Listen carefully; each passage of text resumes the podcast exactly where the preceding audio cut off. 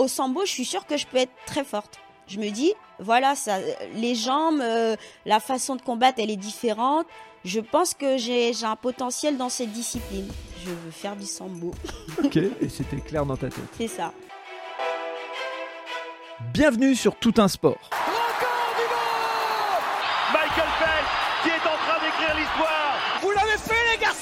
Vous êtes des géants C'est la dernière mêlée. Allez, on touche. La libération est là. L'équipe de France est championne du monde Et l'équipe de France championne olympique Tommy Oui, oui, oui, oui, oui, champion Bienvenue sur Tout un sport, le podcast qui parle de tous les sports et de tout ce qui tourne autour du sport. Tout un sport, c'est un épisode sport chaque vendredi matin sur votre plateforme d'écoute préférée. Avant de démarrer l'épisode, je voudrais remercier SSM Academy, notre partenaire sur ce podcast. Il propose des formations pour accompagner les sportifs et sportifs de haut niveau à développer leur image. Pour en savoir plus, rendez-vous sur les notes du podcast. N'hésitez pas à partager cet épisode et à vous abonner sur nos réseaux sociaux, Instagram et Facebook, pour vivre le sport chaque jour. Allez, place à l'épisode, bonne écoute à vous Eh bien donc aujourd'hui je suis avec Sephora, Sephora Corché. Bonjour Sephora Bonjour Frédéric. alors Sephora, ce qui est assez drôle, c'est que tu es euh, sur la région parisienne et là on, on est chez, euh, chez Hippon Technologies et merci à, à SSM Academy de nous accueillir. Mais euh, on a failli faire le podcast à Roubaix, euh, la ville d'origine de mes parents, où tu as suivi une formation et je ne vais pas en dire plus. Et puis j'ai découvert en, en préparant l'interview que tu avais aussi un autre lien avec le Nord puisque tu es licencié au club de Villeneuve d'Ascq. Mais J'en dis pas plus. On va laisser un petit peu le, euh, le suspense euh, se faire et on va démarrer par le classique portrait chinois. Sephora, si je te demande, euh, enfin si je te dis un lieu, quel est le, le premier lieu qui te vient à l'esprit? La Guyane. Pourquoi la Guyane? Dis-nous. Tout simplement parce que j'ai grandi là-bas et j'ai quitté la Guyane pour mon parcours de sportive. Donc c'est un lieu qui me parle beaucoup et voilà, c'est un lieu qui, qui me tient à cœur. D'accord. Et donc quand tu dis tu as grandi, tu es parti à quel âge de la Guyane? Je suis partie à l'âge de 14 ans pour intégrer un sport-études. Waouh, Donc déjà, euh, moi ça arrive souvent dans le, euh, dans le podcast que j'ai des jeunes qui quittent, euh, je sais pas, euh, Nice pour aller à Paris. Là, euh, c'est un sacré voyage, donc tu laissais euh, toute la famille euh, là-bas en Guyane. C'est exactement ça. D'accord. Et avec des gens de, de rattachement entre guillemets, parce que des fois on a une, un oncle, une tante ou etc. Ou personne. Toi, quand t'es arrivé en métropole, il y avait personne que tu connaissais? Alors si, si, j'ai de la famille D'accord. En métropole, bien sûr. Mais euh, quand j'ai quitté la Guyane euh, pour Rennes, j'étais toute seule, vraiment. Waouh. La Guyane pour Rennes, c'est pas en termes de changement, euh, c'est la, la Guyane pour la Bretagne, quoi. C'est quand même, euh, c'est quand même pas rien. J'aime beaucoup la Bretagne. tu m'étonnes, j'adore la Bretagne, mais le, le, le- le dépaysement, il doit être, euh, il doit être pas mal. Euh, on en reparlera bien sûr dans ton parcours. Si je te parle d'un plaisir gourmand, il serait plutôt sucré, il serait plutôt salé? Plutôt sucré, Ah, et ce serait quoi le petit plaisir gourmand sucré les fraises. Ah, trop bien, j'adore. En plus, c'est pleine saison là, c'est meilleur fruit du monde, c'est sûr. Euh, et euh, si je te parle d'une passion et ou d'un passe-temps, parce que des fois ça peut être euh, deux choses différentes. Alors, une passion, le sport, tout simplement. Et un passe-temps, j'aime bien le piano. Tu fais aussi du piano. Un petit peu. Bon, je peux pas te faire jouer un morceau, il n'y a pas de piano ici, mais voilà. Enfin, c'est impressionnant le nombre de sportifs qui, en plus des études, en plus de ci, en plus de ça, de sport, etc., et en plus du piano, enfin, la plupart des sportifs de haut niveau, vous êtes des hyperactifs, vous me, enfin, voilà, je, je me remets à mon niveau quand des fois je dis, j'en fais beaucoup, je dis non, bon, ça va, je, je- je reste à un niveau correct. Euh, et pour terminer ce portrait chinois, si je te parle d'une personne ou d'une personnalité qui compte, qui a compté, qui t'a inspiré, euh, tu me dirais qui? Clarissa Benignou. ah, et pourquoi? Simplement parce que c'est ma copine déjà. D'accord. Et euh, parce que c'est une fille en or, on peut le dire, que ça soit sportivement, elle force euh, l'admiration. Et en tant que personne, c'est vraiment quelqu'un d'humain, de chaleureux. Elle est vraiment gentille. euh, franchement, elle a tout pour elle.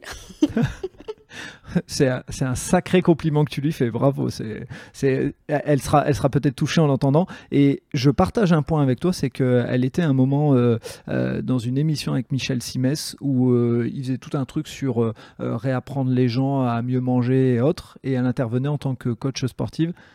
Et il y a un truc, c'est qu'on ne peut pas feindre le, l'humain. C'est-à-dire pour moi, on peut faire semblant d'être sympa, etc. Mais être humain comme elle l'est, on le sentait parce qu'elle accompagnait des gens à qui elles devraient réapprendre à juste bouger, leur corps. Quoi. Et bah, c'est une situation pas facile de dire à quelqu'un euh, bah, va falloir bouger alors que tu le fais pas. Et elle le faisait avec euh, tellement d'humanité que je peux que partager ce que tu dis, même sans la connaître. Donc, euh, voilà. Et écoute, c'est un, super, un super compliment que tu lui fais.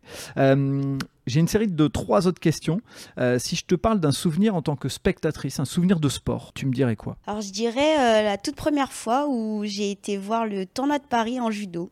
D'accord, ce qu'on appelle le grand slam, c'est ça? Oui, c'est ça. D'accord. Et t'avais quel âge? J'avais 15 euh, ans. J'avais 15 ans. Et euh, justement, j'étais impressionnée et je m'étais dit un jour, waouh, j'aimerais trop euh, participer au tournoi de Paris un jour dans ma vie de, judoka. ok, et on, on dit rien et on verra si une fois tu as participé, on dit rien. Peut-être que tu vas le dire là en fait dans si je te parle d'un souvenir en tant qu'actrice de sport. En tant qu'actrice de sport, je dirais euh, le championnat d'Europe de sambo. Mon tout premier que j'ai remporté.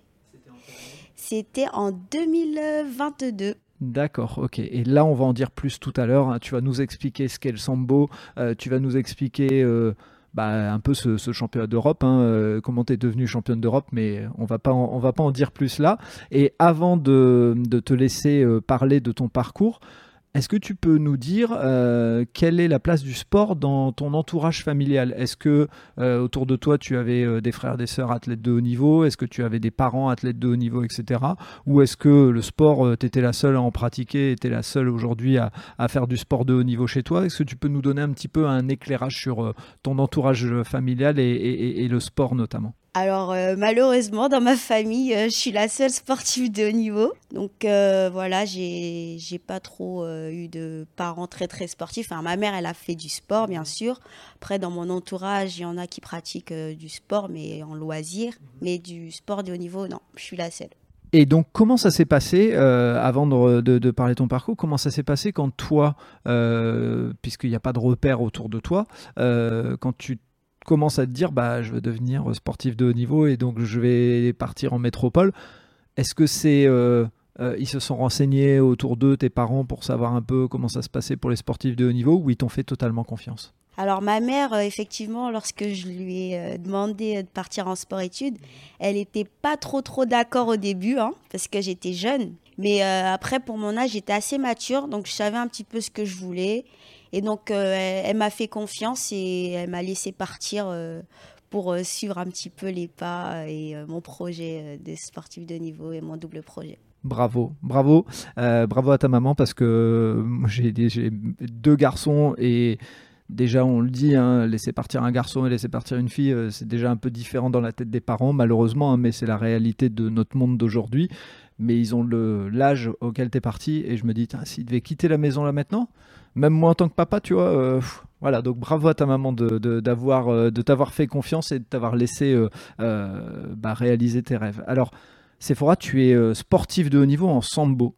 et j'avoue, je suis honnête avec toi, je ne sais pas ce qu'est le sambo et j'ai fait exprès par rapport à d'habitude de ne pas aller regarder ce qu'est le sambo. et ce que j'aimerais avant que tu nous parles de ton parcours, c'est au moins nous expliquer un petit peu ce qu'est le sambo pour après derrière rentrer dans ton parcours et nous dire en quel sport tu as, euh, tu as performé pour quitter, partir en internat et venir en métropole, et puis ensuite tu expliqueras euh, comment tu es arrivé en sambo. Explique-nous un peu ce qu'est le sambo. Alors le sambo, c'est une discipline qui est originaire de l'ex-URSS. Donc euh, c'est une discipline qui mélange plusieurs arts martiaux. On a notamment le judo, la lutte, le grappling, donc jiu-jitsu brésilien. Et il y a une version du sambo qui s'appelle le sambo combat. Et donc dans cette version-là, on y ajoute la boxe. Moi, je pratique le sambo sportif, donc uniquement lutte, judo, grappling. Ok. Et ça, prend quelle forme? On est un peu sur euh, euh, une forme de tatami, enfin une sorte de, terrain comme la lutte. Euh, je ne sais pas comment on dit, si on dit un tatami ou si on dit un, terrain. Comment, ça se passe pour visualiser, pour que les gens puissent imaginer dans leur tête? Alors en fait, c'est exactement la même surface que la lutte, puisqu'en fait le sambo c'est une discipline associée de la lutte. C'est vrai que j'ai pas commencé par là. Et on y est du coup en courka Donc c'est la tenue traditionnelle du sambo avec des chaussures de lutte. Ok, et donc j'imagine, si c'est un, sport originaire de l'ex-URSS, que performent beaucoup dans ce sport des, pays de l'Est? Exactement. En fait, euh, c'est vrai qu'en France, c'est pas trop démocratisé. Euh, cette discipline est peu connue, mais au niveau des pays de l'Est, c'est vraiment un sport euh, très très bah, populaire. Et donc, souvent, les, médaillés sont des Russes, puisque c'est leur sport de prédilection. Hein. Souvent, ils choisissent judo, sambo, et puis bah, si ça marche plus en sambo, ils s'orientent au sambo, sinon en judo. Ok, donc merci pour cette explication. Et avant de dire ce qui fait que tu es arrivé au sambo, on va revenir un petit peu en arrière. Et par quel sport tu as démarré et qu'est-ce qui a fait que, bah, on l'a expliqué là dans le portrait chinois, mais qu'est-ce qui a fait que tu as fait euh, ce grand saut et que tu euh, as voulu devenir sportif de haut niveau, mais dans le judo a priori, c'est ça? C'est cela. Alors explique-nous un petit peu, comment tu es arrivé au judo déjà? Alors moi je suis arrivé au judo euh, grâce à une activité extrascolaire. En fait, euh, j'ai connu mon premier entraîneur euh, qui faisait des euh, animations au niveau de mon établissement. Et j'étais un petit peu beaucoup passionnée par ce qu'il proposait.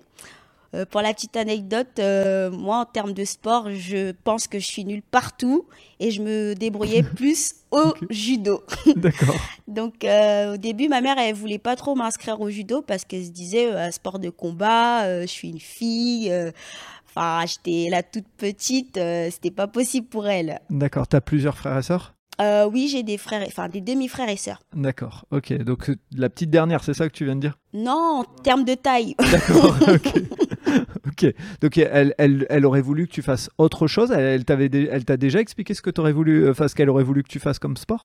Non, pas trop, mais pas le judo. D'accord. Celui que tu as choisi, elle n'aurait pas voulu que tu fasses. C'est ça. Ok, très bien. On a dû un peu batailler pour, euh, pour m'y inscrire. Et, et à quel âge ça, ça arrive ce, Alors, c'est à l'âge de 6 ans. D'accord. Justement, voilà. Et euh, mon premier entraîneur, du coup, pour la motiver, m'avait offert mon premier kimono. ah, pas bête. Il est bon, il est stratège, il avait dû sentir quelque chose. C'est ça. Du coup, euh, j'ai débuté à 6 ans le judo. Donc, j'étais en Guyane. Et donc, euh, j'étais dans le club de l'ASCB Bonhomme, d'Éric Emmanuel et de Gilbert. Et euh, du coup, moi, euh, j'avais un petit peu des modèles au niveau de mon club de, de la Guyane. Il y avait notamment l'INSEE Sansamoy, qui avait participé à des tournois en métropole, qui a été médaillée, qui avait justement suivi un parcours de sportif de niveau. Donc, elle était passée par le pôle espoir de Rennes, puis le pôle France d'Orléans, et ensuite, elle avait intégré l'INSEP. Donc, quelque chose me dit qu'il y aura un lien avec ton parcours. Mais voilà, je... ok. Et donc c'est, euh, dis-moi juste parce que j'ai un peu d'ignorance sur ce sujet. Euh, en Guyane, le judo, c'est un sport qui est assez développé ou? Ah oui, oui, c'est un sport qui est assez développé. Mais c'est vrai qu'en termes de concurrence, euh, on n'est pas aussi nombreux qu'en métropole, tout simplement. Donc souvent, ce qu'on fait, les meilleurs partent en métropole pour pouvoir voir un petit peu leur niveau et puis bah, quitter la Guyane pour évoluer en métropole. voilà. Ok, donc toi, quand tu commences à performer et que tu te rends compte que tu as plutôt un bon niveau, c'est. Qu'est-ce qui te met dans l'idée de partir en métropole? C'est ton entraîneur? C'est toi qui l'as en tête en te disant je veux performer? Comment ça s'est passé? C'est un peu des deux. En effet, c'est mon entraîneur qui, m'a motivé à suivre aussi le parcours euh, de ma coéquipière. et euh, puis moi, euh, du coup, je me suis construit un rêve d'effectivement partir et pour un jour atteindre les Jeux Olympiques. ok. Et quand tu, quand tu pars pour Rennes et que tu arrives à Rennes, c'est quoi les premiers, les premiers éléments? Parce qu'il y a le fait de quitter sa famille, il y a le fait d'être très éloigné euh, de l'endroit où on a grandi. C'est quoi dans la tête? Est-ce que tu t'es dit, euh, faut, faut, que je me fixe un objectif et euh, je peux parvenir Vous étiez fixé avec tes parents un an, deux ans, et puis tu voyais comment, comment ça s'est organisé? Alors effectivement, moi j'avais pour objectif d'intégrer assez rapidement un pôle France poursuivre un petit peu les pas de, de ma coéquipière. C'est vrai que l'adaptation a été assez difficile au tout début parce que bah, le, le climat est, est totalement différent déjà. C'est clair, on est d'accord. Ça, on peut pas, on peut pas lutter. Yeah. Également, la charge d'entraînement, elle est différente parce qu'en pôle espoir, euh, enfin, moi, je sortais d'un petit club, hein, voilà. Et du coup, la charge d'entraînement, elle était, elle était aussi euh, compliquée à gérer. Et puis, euh, Ça veut dire entraînement tous les jours, c'est ça? C'est cela, tous les jours. Euh, Après les cours, c'est ça? Deux fois par jour, même des fois. Ok, d'accord. Donc, euh, c'était un autre monde. Je découvrais en fait le, le milieu du sport de haut niveau, tout simplement. Et euh, également, ce qui était compliqué, c'était de gérer bah, la distance avec euh, l'éloignement de ma mère, que j'étais toute seule, avec euh, une autre amie qui avait aussi- intégré le pôle avec moi. Donc, ça aussi, des fois, c'était compliqué. Mais bon, je l'avais au téléphone tous les jours, donc ça allait. Et puis, à, à l'ép- enfin, on, fait comme si c'était il y a longtemps, mais la visio, elle s'est développée là ces dernières années, notamment euh, grâce, je sais pas si c'est le bon mot, mais en tout cas euh, par rapport au Covid. À l'époque, c'était téléphone pratiquement tout le temps, c'est ça. Et c'était, tu les voyais, tu les voyais. C'était quoi le rythme? Ils, de temps en temps te voir, tu retournais de temps en temps en Guyane. Comment ça se passait? Alors ma mère, elle faisait l'effort de venir euh, de temps en temps quand même. Elle essayait tous les trois mois. Donc euh, ça allait encore, mais bon. Enfin, quand je voyais que mes, mes, mes collègues du pôle rentraient tous les week-ends à la maison et voyaient papa, maman, c'était un peu c'était un peu difficile, mais... Tu restais toute seule dans le pôle de cette là ou non Il y avait quelques. Alors j'étais en internat. Donc euh, oui, j'étais j'étais toute seule, mais avec ma, ma coéquipière aussi qui avait intégré le pôle avec moi, Priska.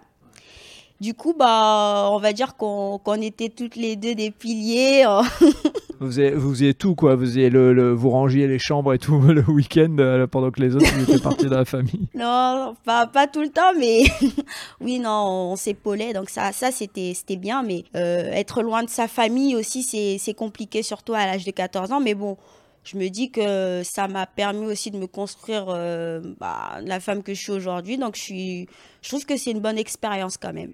Tu dirais que tu as pris en maturité de cette là Bien sûr, bien sûr. Tu que... es devenue plus grande plus vite, euh, euh, enfin par la force des choses, entre guillemets. Exactement.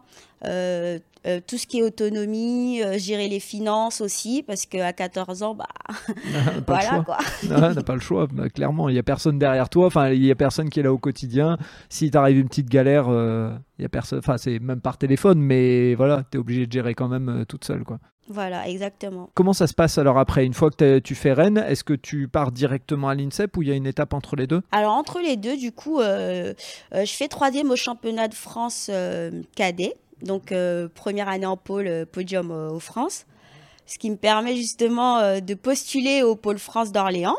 Donc je- j'effectue les tests de sélection et j'intègre le pôle France d'Orléans. D'accord. Et faut, faut rappeler peut-être en judo, tu faisais, étais dans quelle catégorie de poids? Alors j'étais en moins de 48 kilos euh, depuis mes 14 ans, du coup, jusqu'à la fin de ma carrière judoka. Ok, D'accord. Donc euh, le même, euh, la même catégorie de poids que Blandine Pont, par exemple, qu'on a reçu dans le podcast Allez vas-y et tout un sport. voilà, une catégorie où il y a beaucoup de, beaucoup de performances entre guillemets en France aussi. Exactement, Blandine c'est ma copine en plus. Voilà. Qui vient malheureusement de, de, de- alors qui a fait les championnats du monde et bravo à elle et qui vient malheureusement de, de ne pas prendre de médaille alors que c'était son objectif. Donc euh, euh, on lui fait un petit clin d'œil parce qu'on sait que dans ces moments-là ça doit pas être euh, facile, mais la connaissant dans sa tête, il y a déjà un truc qui est déjà calé pour, pour la suite. quoi. Mais bien sûr, c'est une Ouais. machine. Mais oui, c'est le bon mot, c'est une machine. On est d'accord. Et donc, tu arrives au pôle d'Orléans, catégorie donc moins de 48 qui est ta catégorie. Euh, comment ça se passe euh, l'intégration? Puisque là, tu pars de Rennes à Orléans. Tu redécouvres un environnement différent, je suppose? Bien sûr, euh, déjà, euh, la, la terme- enfin, en termes pardon, de, d'entraînement, le niveau, bah, il augmente encore un peu plus, parce que de pôle espoir, on a beaucoup de cadets, et en pôle France, on a beaucoup de juniors, et parfois des seniors qui, qui viennent s'y entraîner. Donc euh, le niveau, il est un peu plus, entre guillemets, solide. Ça veut dire que tu te retrouves en étant jeune à combattre contre des adultes C'est cela, on est amené à combattre contre des, des adultes.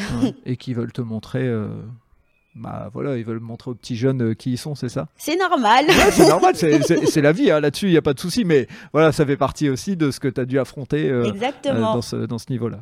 Ok. Et euh, donc, tu fais euh, ce pôle France à Orléans. C'est quoi les, les- les étapes qui te disent euh, je peux aller plus loin parce que vous êtes nombreux et nombreux euh, à faire le pôle France, mais tout le monde ne va pas à l'INSEP. Qu'est-ce qui fait qu'il y a des éléments, euh, c'est quoi les, victoires euh, importantes qui font dire, OK, je peux aller plus loin? Alors, je ne vais pas vous cacher qu'au tout début, en arrivant à Orléans, euh, l'adaptation a fait un peu longue parce qu'en plus euh, la transition cadet junior elle est pas si simple et euh, bah, en tout cas pour moi elle a pas été très très facile. J'ai performé en 2015 ce qui m'a permis en fait d'être la numéro une junior de ma catégorie en moins de 48. Donc à partir de ce moment-là je me suis dit bah pourquoi pas Le rêve n'est pas terminé. on s'accroche et on va tout faire pour intégrer l'INSEP. Ok. Et quand tu candidates pour euh, aller à l'INSEP, ça, se passe comment S'il y a des gens qui se posent la question, euh, je suppose que dans leur sport ils sont au courant, mais là, pour, pour monsieur et madame, tout le monde comme moi, qui c'est tu candidates pour aller à l'INSEP, c'est tu dois être validé par un entraîneur. Comment ça se passe? Alors en fait, j'ai été un peu détectée par l'INSEP, justement les entraîneurs nationaux de l'INSEP, et du coup ça s'est fait avec mon entraîneur euh, de pôle France euh, d'Orléans, qui a effectivement euh, posé ma candidature pour l'INSEP. Ouais, je suppose qu'il y a des liens et des ramifications entre l'entraîneur du pôle France et l'INSEP. Je suppose que ça se parle entre eux. Ça me paraît logique. Et donc tu intègres l'INSEP en août 2015, c'est ça si je me trompe pas, c'est ce que j'ai vu sur ton profil. Et euh, c'est quoi dans ta tête au moment où tu intègres l'INSEP? Tu te dis Jeux Olympiques, championnat du monde. Est-ce qu'il y a un, objectif particulier où tu te dis j'intègre l'INSEP et on verra bien? Ah non, du tout. Euh, quand on, intègre l'INSEP, pardon, euh, l'objectif c'est les JO parce qu'on sait que sur le tapis, il y a des personnes qui effectivement préparent les championnats d'Europe, championnats du monde et les Jeux Olympiques. Et bah, l'atmosphère prête à, à, ça, quoi, à rêver de cela. Et euh, du coup, euh, moi, quand j'intègre l'INSEP, justement, j'étais encore que junior. Donc, euh, j'avais, vraiment l'envie de me dire que plus tard, je vais faire ces Jeux Olympiques. Ok. Et souvent, on a tendance à voir le sport de haut niveau comme de l'ultra compétition. Quand tu parles de, de Clarisse tout à l'heure, tu dis pas seulement c'est une personne qui t'inspire, c'est aussi, tu as dit c'est ma copine. Euh, et, c'est marrant dans le judo, euh, c'est un sport individuel, donc on pourrait croire qu'il y a beaucoup de compétition entre vous. Et chaque fois que je parle de quelqu'un, Blandine, tu me dis ma copine. Il y a Morgane euh, qui va avoir son podcast dans pas très longtemps, et autres, tu pareil, tu la connais. comment comment on, combat contre des personnes? Tout en étant, bah, en devenant copine, amie Comment ça se passe justement? Alors en fait, tout simplement, il faut dissocier les choses. C'est-à-dire que sur le tapis, euh, on n'est pas là pour être amis, tout simplement. Lorsqu'il y a le hajime, euh, c'est le combat. Et en dehors, euh, nous sommes des personnes humaines, tout simplement. Donc, ça n'empêche pas de tisser des liens d'amitié. Donc, voilà, il faut juste dissocier les choses. En tout cas, moi, je fais pas partie de celles qui, ouais, elle est dans ma catégorie, c'est mon ennemi. non, j'essaye de faire la part des choses. Sur le tapis, on se bat, et ben en dehors, on peut être amis euh, si on a les, les mêmes euh, affinités, etc. Il n'y a, y a, pas, a pas de raison euh, de, de se faire la guerre, en fait. C'est un super message que tu passes, et c'est pour ça que je voulais te poser cette question, pour le remettre souvent sur le devant et, en lumière. C'est que des fois, on a tendance à voir les supporters, tes supporters de telle équipe, machin, etc. Et je te déteste, etc. Alors qu'au fond, bah, ok, pendant le match, tu vas chambrer, c'est normal. Et comme sur le tatami, tu vas, tu vas faire en sorte de, de mettre la personne par terre. Mais après, dans la vie de tous les jours, euh, on s'en fout. C'est pas parce qu'on est supporter d'une équipe que voilà. Se, chambrer, moi, je trouve ça drôle, c'est bien. Mais voilà, j'ai bien aimé cette approche. Donc, quand tu arrives à l'INSEP, euh, tu te dis ton, ton objectif, c'est les Jeux Olympiques. Euh, et, et, quelles sont les étapes qui te permettent de confirmer ou d'infirmer cette situation et, face à toi, tu as quoi comme concurrence? Alors, euh, du coup, quand j'intègre l'INSEP, je suis encore junior. Donc, euh, je vais euh, participer à mes premiers championnats d'Europe en junior. Et du coup, je termine troisième. Ensuite, je participe à mon premier championnat du monde également en junior. Je termine troisième. Et donc, par rapport aux statistiques, souvent, les personnes qui performent en junior performe également en senior. On m'instille un petit peu cette petite graine en me disant ah t'es très bien, euh, tu vas pouvoir sortir euh, sur le circuit senior en étant junior, ce qui ce qui se produit. Hein.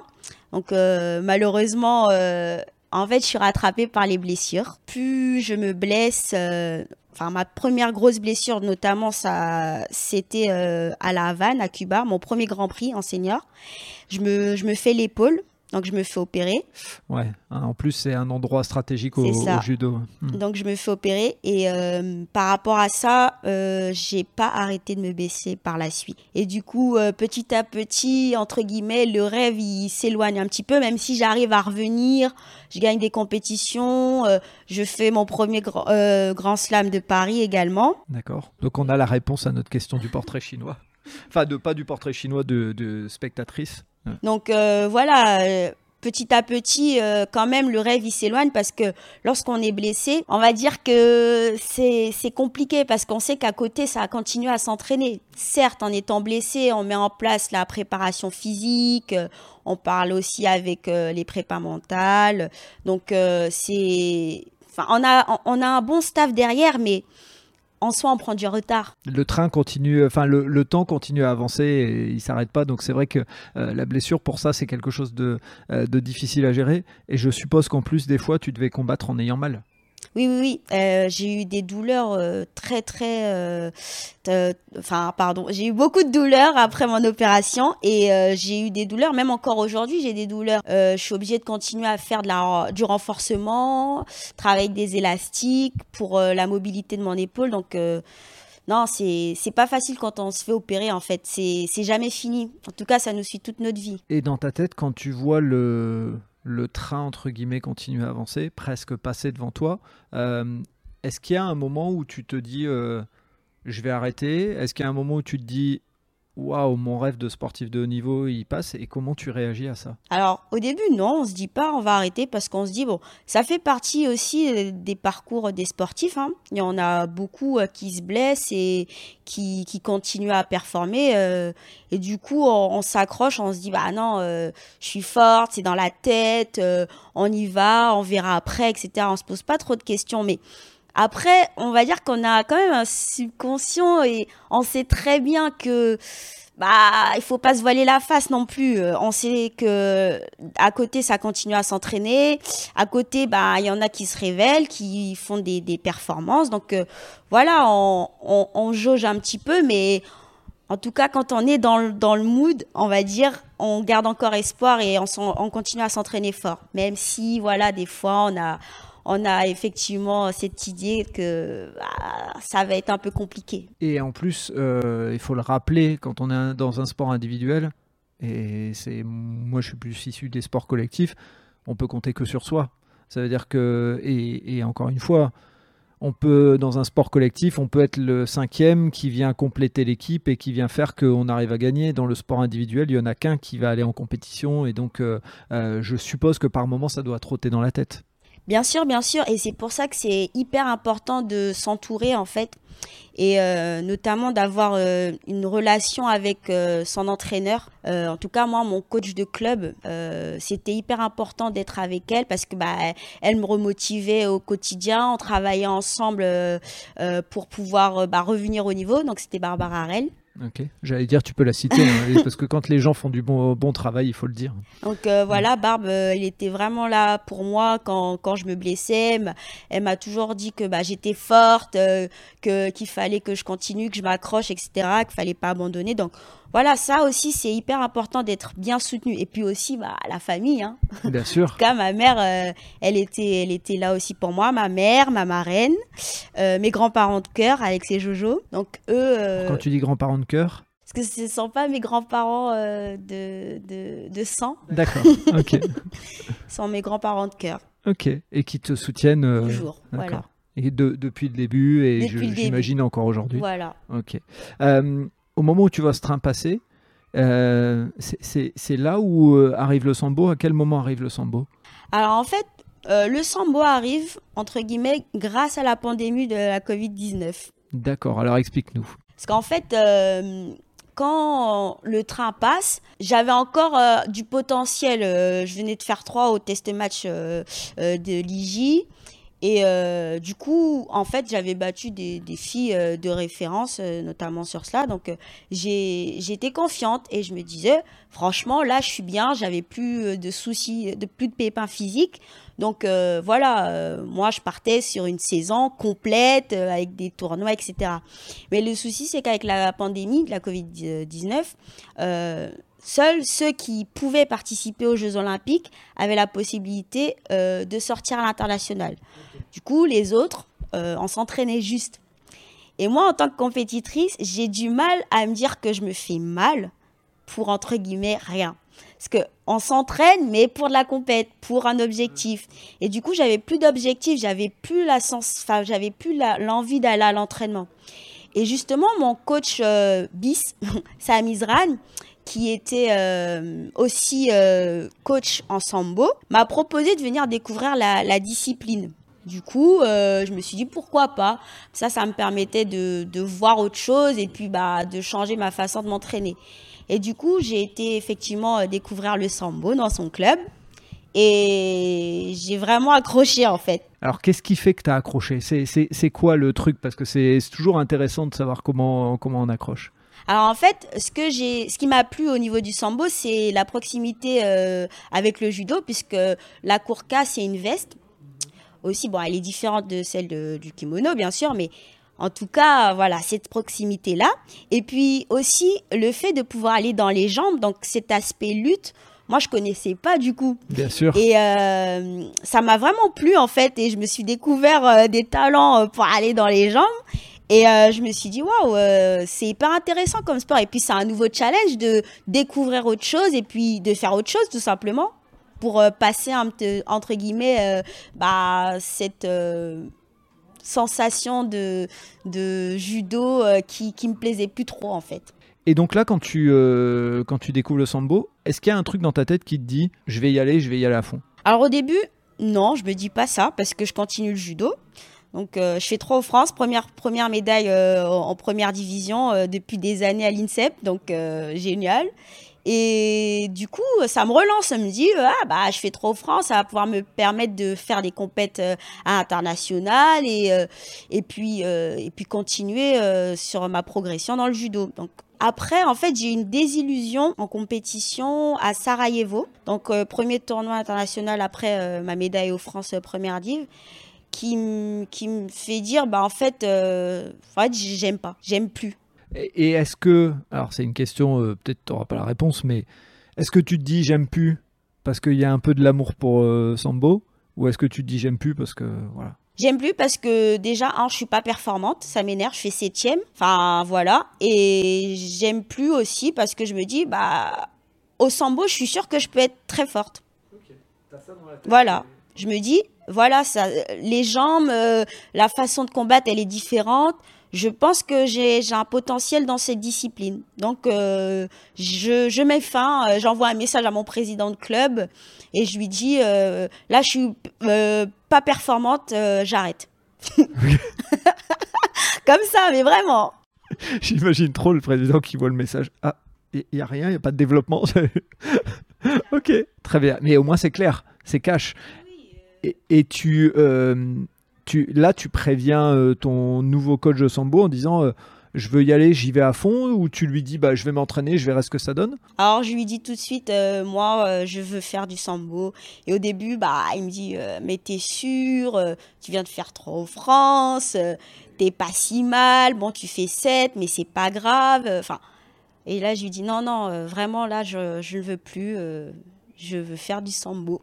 Ok, et c'était clair dans ta tête. c'est ça. Et donc, euh, c'est quoi les premières, euh, euh, les premières étapes et les premières performances que tu as en Sambo? Alors au début, parce qu'en fait, il y a, il y a un... Enfin, je sais pas si je peux expliquer tout de suite euh, le fait que, bah, en fait, il y a deux associations. Il y a la Fédé et l'association. Parce que ça, par rapport à mon palmarès, en fait, moi, au début, j'étais avec l'association et je savais pas qu'il y avait justement. euh, Eh ben, explique-le naturellement, t'inquiète. Ouais, y a pas de souci. Vas-y, comme tu veux. Donc, euh, au Sambo, euh, je commence avec mon, mon coach, euh, Samy, du coup, et euh, je fais le challenge national. Parce qu'en fait, euh, déjà, je vais commencer à poser des bases. En fait, dans le sambo, il y a, il y, a, il y a un litige qui oppose du coup la fédération de lutte et euh, une association, le CFS, qui euh, se partagent entre guillemets le sambo. Donc logiquement, le sambo, c'est une discipline associée à la lutte. Mais sauf que le CFS a voulu entre guillemets son indépendance et a créé cette association-là. Donc moi, quand je débute le sambo, déjà, je ne suis pas au courant de ce litige. Bah, je me doute, c'est un truc, euh, c'est dans les hautes sphères. Enfin voilà. Donc euh, au début, donc moi je avec mon coach Samy, je suis avec le CFS. Donc par rapport à ça, je fais le parcours typique euh, du CFS. Donc eux, ils n'ont pas le droit d'avoir l'appellation championnat de France puisque effectivement euh, ils n'ont pas la délégation ministérielle. Donc c'est challenge national. Donc pour moi c'est un championnat de France. Donc je, le remporte. Et ensuite, euh, je fais le Grand Prix de Paris que je gagne également. Et par la suite, je fais le championnat d'Europe. Sauf que, entre-temps, Ça y est, c'est là où on rentre dans les trucs un peu compliqués. voilà, entre-temps, par rapport à, à cela, le championnat d'Europe euh, de Sambo, en 2022 du coup, euh, bah, je suis au fait de, de, ce- de ce litige. Et donc, moi, ce que je fais, c'est que je prends une licence en lutte. Mais euh, en fait, je suis double licenciée. Donc, je fais championne d'Europe, certes, euh, euh, avec euh, mon club, euh, de, avec le, le club de Samy. Mais j'avais déjà aussi pris ma licence euh, à la lutte. Donc, Villeneuve d'As lutte. C'est vrai que c'est assez compliqué. euh, c'est une situation totalement ubuesque, mais ça existe en France. Donc, Et euh, c'est pour ça que c'est important que tu en parles, parce qu'on se rend pas compte, mais euh, entre guillemets, c'est le terrain qui, qui compte le plus. Et là, tu te retrouves, toi, au milieu de, de trucs administratifs, parce que c'est de l'administratif, faut dire ce qui est. Bien sûr, parce que en fait, euh, moi, je prends ma double licence, euh, notamment pour pouvoir avoir une reconnaissance en France, parce que le sambo euh, est censé être géré par euh, par la fédération de lutte, et c'est la fédération de lutte qui permet d'avoir des statuts de sportifs de niveau, et du coup euh, pouvoir euh, vraiment créer un, un parcours de sportifs de niveau. C'est-à-dire avec euh, bah, les avantages que ça emporte, hein, euh, la possibilité de s'entraîner fort, de partir en compétition et d'être, notamment au niveau de ma profession, d'être détaché pour pouvoir continuer à, à, à faire de la compétition. quoi. Pour euh, essayer de l'expliquer, la Fédération internationale euh, amateur de sambo ne reconnaît que le comité, c'est ça, et pas la Fédération française, si, si je me trompe pas, si je simplifie, mais dis-moi si j'ai raison. Alors en fait, la Fédération internationale de sambo, euh, elle décide de d'obliger la France, donc que ça soit la Fédération française de lutte ou le CFS, de combattre en, sous bannière neutre. Parce que effectivement, il y a ce litige, mais elle ne reconnaît pas plus euh, la FFL que le CFS. C'est juste euh, que tant que entre guillemets le souci n'est pas réglé, euh, voilà, on est obligé de combattre sous bannière neutre, ce qui est pour le coup très dommageable et pénalisant pour nous athlètes de sambo parce qu'au final on a deux groupes et euh, c'est ridicule. En fait, ce que tu veux dire, c'est que vous vous retrouvez avec euh, deux équipes de France, entre guillemets, des fois dans les mêmes compétitions, c'est ce que j'ai lu C'est exactement ça. On a deux équipes de France. Donc logiquement on pourrait dire que la seule vraie équipe de France c'est celle de la FFL puisque c'est elle qui a euh, l'habilitation au niveau du ministère des Sports. Mais en tout cas, à l'international, effectivement, bah, pour les étrangers, euh, il y a deux équipes de France. Ok. Donc là, euh, il faut absolument que Madame la Ministre, vous écoutiez ce podcast et que vous essayiez d'agir parce que bah, tu vas l'expliquer, c'est ce que j'ai vu, c'est que tu deviens championne d'Europe et sous bannière neutre, sans la Marseillaise, comme la Russie aujourd'hui, mais la Russie, on sait pourquoi. Enfin, ça t'a fait quoi? Après cette situation-là, je l'avais déjà vécu en 2022 parce que je suis championne d'Europe en titre de sambo. Et du coup, euh, moi, je m'étais dit, bon, euh, bah, en 2023, la situation elle va être réglée. Mais non, en fait, on est toujours au même point. Ce qui fait qu'effectivement, euh, comme je l'expliquais sur mon propos limina- préliminaire, le sambo, la majorité des personnes qui gagnent sont les Russes. Et là, on a une Française, parce que j'ai été la seule Française à remporter euh, euh, le championnat d'Europe l'année dernière aussi, et encore cette année. Et je me dis, euh, j'ai même pas droit, entre guillemets, d'entendre euh, la Marseillaise. Et de voir le drapeau français. Je suis pas chauvine, mais c'est juste que je trouve ça même, ouais. totalement aberrant de savoir qu'on soit obligé de combattre sous bannière neutre alors qu'on vit pas la même situation, comme vous dites, de la Russie ou de la Biélorussie. C'est c'est vraiment euh, ubuesque comme situation. Et toi, en tant qu'athlète, tu as des retours sur les avancées, sur les discussions, ou pas du tout, et tu sais pas ce qu'il en est, et tu continues à avancer, euh, Alors, à t'occuper du terrain avant tout, quoi? Alors moi, en tant qu'athlète, euh, j'ai pas trop de retour euh, vis-à-vis de ça parce que, comme vous dites, euh, nous, euh, en tant qu'athlète, on est censé euh, s'occuper euh, entre guillemets du terrain. Enfin, notre job, c'est la compétition. On- n'est pas là pour faire de la politique, pour faire euh, du militantisme, etc. Mais bah, ça nous affecte euh, quand même indirectement. Donc euh, non, j'ai pas de retour, mais enfin j'entends par-ci par-là des choses, mais voilà, tant que c'est pas concret, euh, je- j'essaye de pas trop euh, m'y intéresser et je continue à m'entraîner euh, en me disant que bon, l'objectif c'est quand même d'être performante, mais l'objectif aussi c'est quand on gagne d'avoir sa Marseillaise.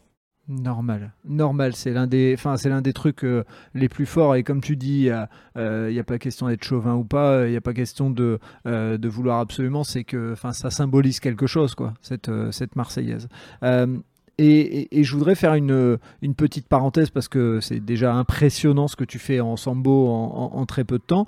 Mais euh, je voudrais aussi dire qu'en parallèle, euh, bah, tu vis pas du sambo, euh, tu as euh, suivi une formation pour avoir une, une activité professionnelle et c'est ce qui nous relie entre guillemets avec Roubaix. Donc est-ce que tu peux nous en parler un petit peu? Parce que c'est important dans tout un sport de rappeler aussi le fait que bah, les sportifs de haut niveau, il y a le sport de haut niveau, mais il y a aussi euh, il faut avoir une activité pour vivre, hein, sinon euh, sinon ça marche pas. Et donc euh, explique-nous un petit peu ce que ce que tu as fait toi. Exactement. Donc moi, euh, je suis fonctionnaire de police. D'accord. Donc, en fait, j'ai découvert le métier de policier par rapport à mon statut de sportif de niveau en judo. Mhm. Parce qu'en fait, euh, lorsque j'étais sportif de niveau, euh, ma fédération m'avait proposé d'intégrer un dispositif sportif de niveau euh, adjoint de sécurité. Donc c'était SHN ADS à l'époque parce que ça a changé nom. Maintenant c'est policier adjoint. En fait, euh, c'est, enfin en tant qu'ADS SHN, j'étais contractuel dans la police.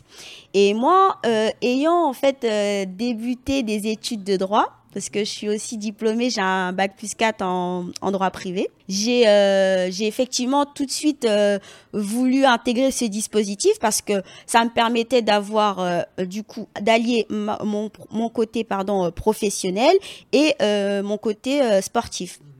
En tant qu'ADS du coup, j'étais détachée au sein de la police nationale. Donc, euh, je pouvais continuer à m'entraîner, à faire mon parcours de sportif de niveau. Et puis, euh, de temps en temps, euh, par rapport au- au- aux jours imposés, je participais aux actions de communication, etc.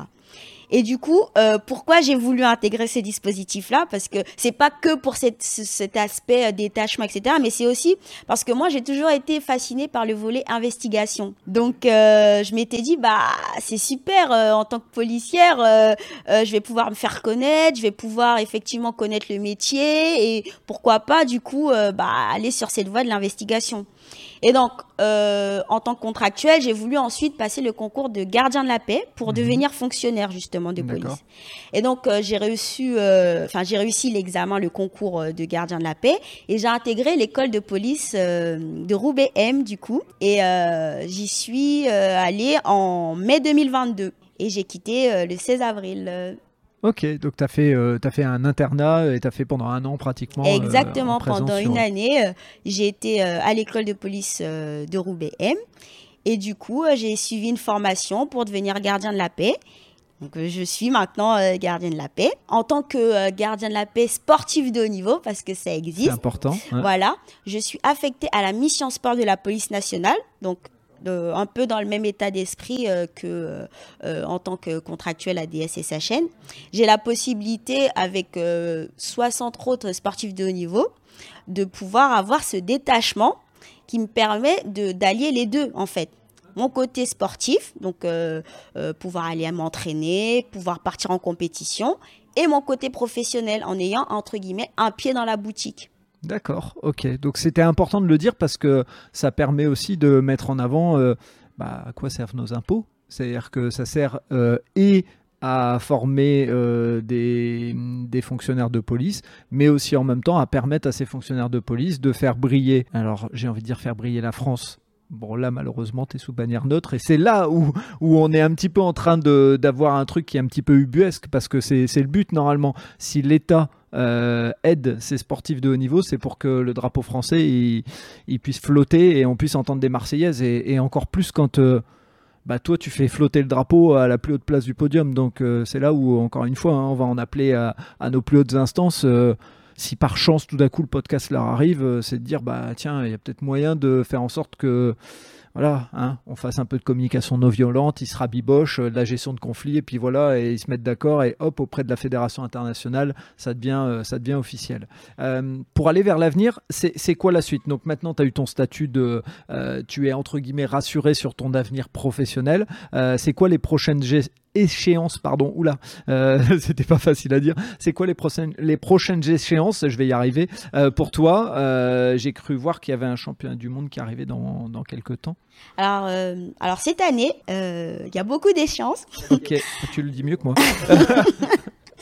Alors déjà, par rapport à mon titre de championne d'Europe de cette année, je suis euh, sélectionnée d'office pour participer aux World Combat Games qui auront lieu en octobre en Arabie Saoudite. Donc, euh, c'est une compétition qui regroupe les trois meilleurs de chaque euh, championnat continentaux, donc championnat d'Europe, championnat mhm. d'Afrique, etc. Et du coup, déjà, ça, c'est une très, très grosse échéance à, à venir. Ensuite, on a le championnat du monde, effectivement, qui aura lieu en novembre en Arménie. Donc, euh, les deux grosses échéances de cette année sont euh, les World Combat Games et euh, ensuite le championnat du monde. C'est quoi ton objectif au championnat du monde? Ah bah à gagner parce que mettre le drapeau tout en haut?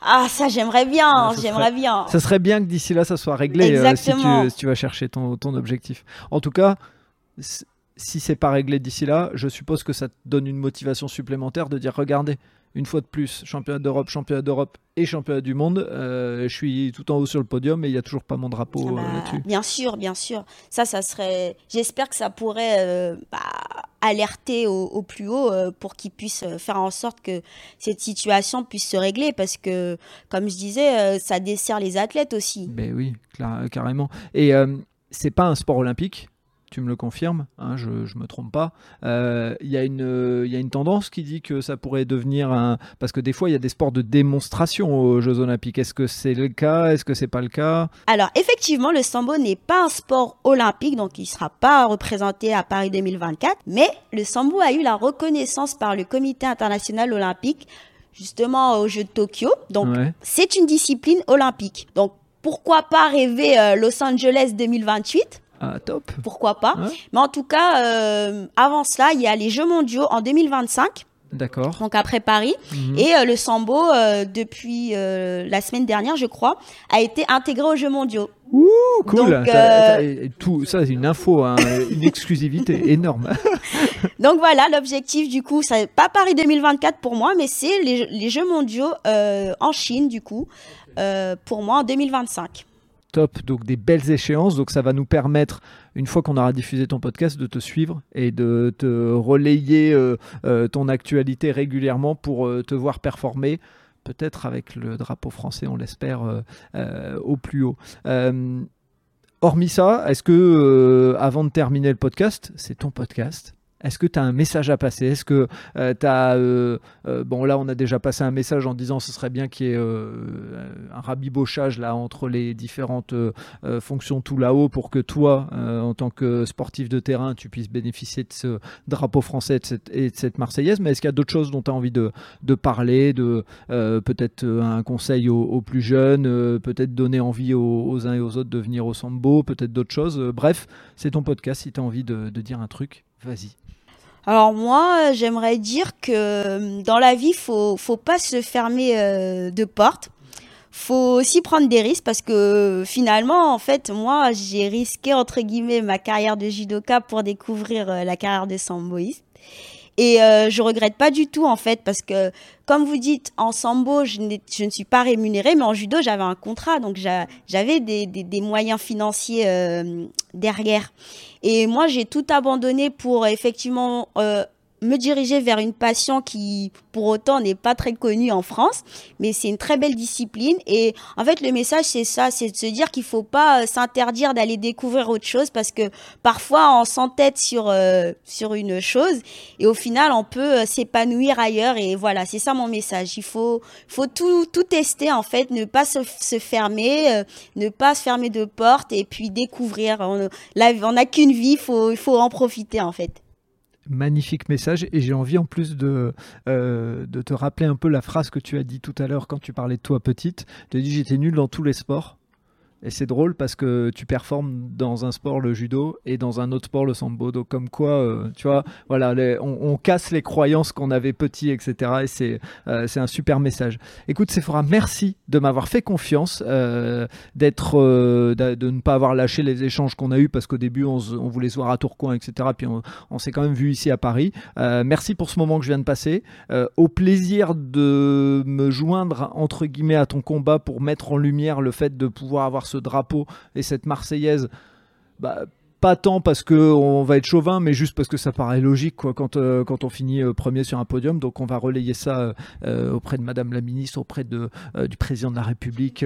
voilà, tu pourras en parler à Clarisse pour qu'elle relaie aussi. Elle aura peut-être un, un, écho autre, mais voilà, pour moi ça me paraît important de, de dire que bah, quand on se bat c'est pas pour l'argent que tu le fais parce que tu aurais été vers d'autres sports beaucoup plus rémunérateurs à la limite où tu serais resté vers, vers le judo comme, comme tu disais mais tu le fais pour le, plaisir et en plus là tu performes donc euh, comme c'est pas le cas euh, dans tous les sports hein, on n'a pas des, Français qui sont tout le temps en haut du podium dans tous les sports donc quand on en a bah, c'est cool d'en profiter. En tout cas, merci beaucoup euh, de ce moment de partage et de, de, de la confiance que tu m'as accordée. Bah, merci beaucoup à toi Frédéric et à la prochaine. Ouais, à la prochaine, merci beaucoup.